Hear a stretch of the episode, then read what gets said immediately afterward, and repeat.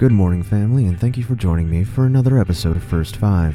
If you are new here and you don't happen to know what First Five is, it's a practice we have where we give the first five minutes of our day to God. If you haven't done so, please be sure to follow us on Apple Podcasts, Spotify, and anywhere else you can find podcasts. Also, please be sure to share this podcast with anyone you think it might encourage or inspire. Now, let's jump into it. Our scripture for today comes to us from the book of Nehemiah, picking up in verse 22 of chapter 9, and I'll be reading to you today in the English Standard Version. And you gave the kingdoms and the people and allotted them every corner, so they took possession of the land of Sihon, the king of Heshbon, and the land of Og, king of Bashan.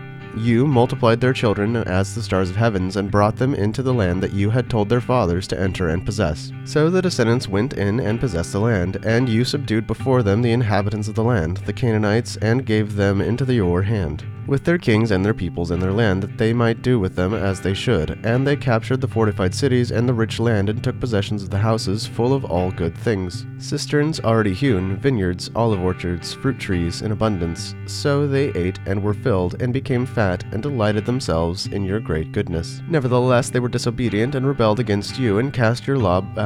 Behind their back and killed your prophets, who warned them in order to turn back to you, and they committed great blasphemies. Therefore, you gave them into the hand of their enemies, who made them suffer. And in the time of their suffering, they cried out to you, and you heard them from heaven. And according to your great mercies, you gave them saviors that saved them from the hands of their enemies. But after they had rest and did evil again before you, you abandoned them in the hand of their enemies, so that they had dominion over them. Yet when they turned and cried to you, you heard from heaven. And many times you delivered them according to your mercies, and you warned them in order to turn them back to your law. Yet they acted presumptuously and did not obey your commandments, but sinned against your rules, which if a person does them, he shall live by them. And they turned their stubborn shoulders and stiffened their necks, and would not obey.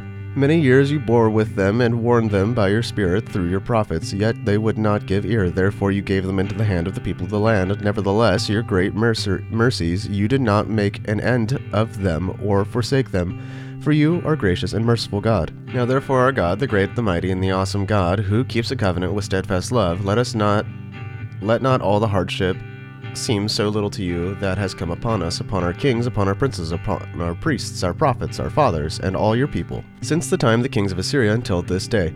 Yet you have been righteous in all that you have come all that has come upon us, for you have dealt faithfully and we have acted wickedly. Our kings, our princes, our priests, and our fathers have not kept your law or paid attention to your commandments and your warnings that you that you gave them, even their own even in their own kingdom and amid the great God, goodness that you have given them, and in the large and rich land that you have set before them, they did not serve you into or turn from their wicked works. Behold, we are slaves this day in the land that you gave our fathers to enjoy its fruits and its good gifts. Behold, we are slaves, and its rich yield goes to the kings whom you have set over us because of our sins. They rule over our bodies and over our livestock as they please, and we are in great distress. Because of all this, we make a firm covenant in writing, and the sealed documents are in the names of our princes, our Levites, and our priests. Let's pray.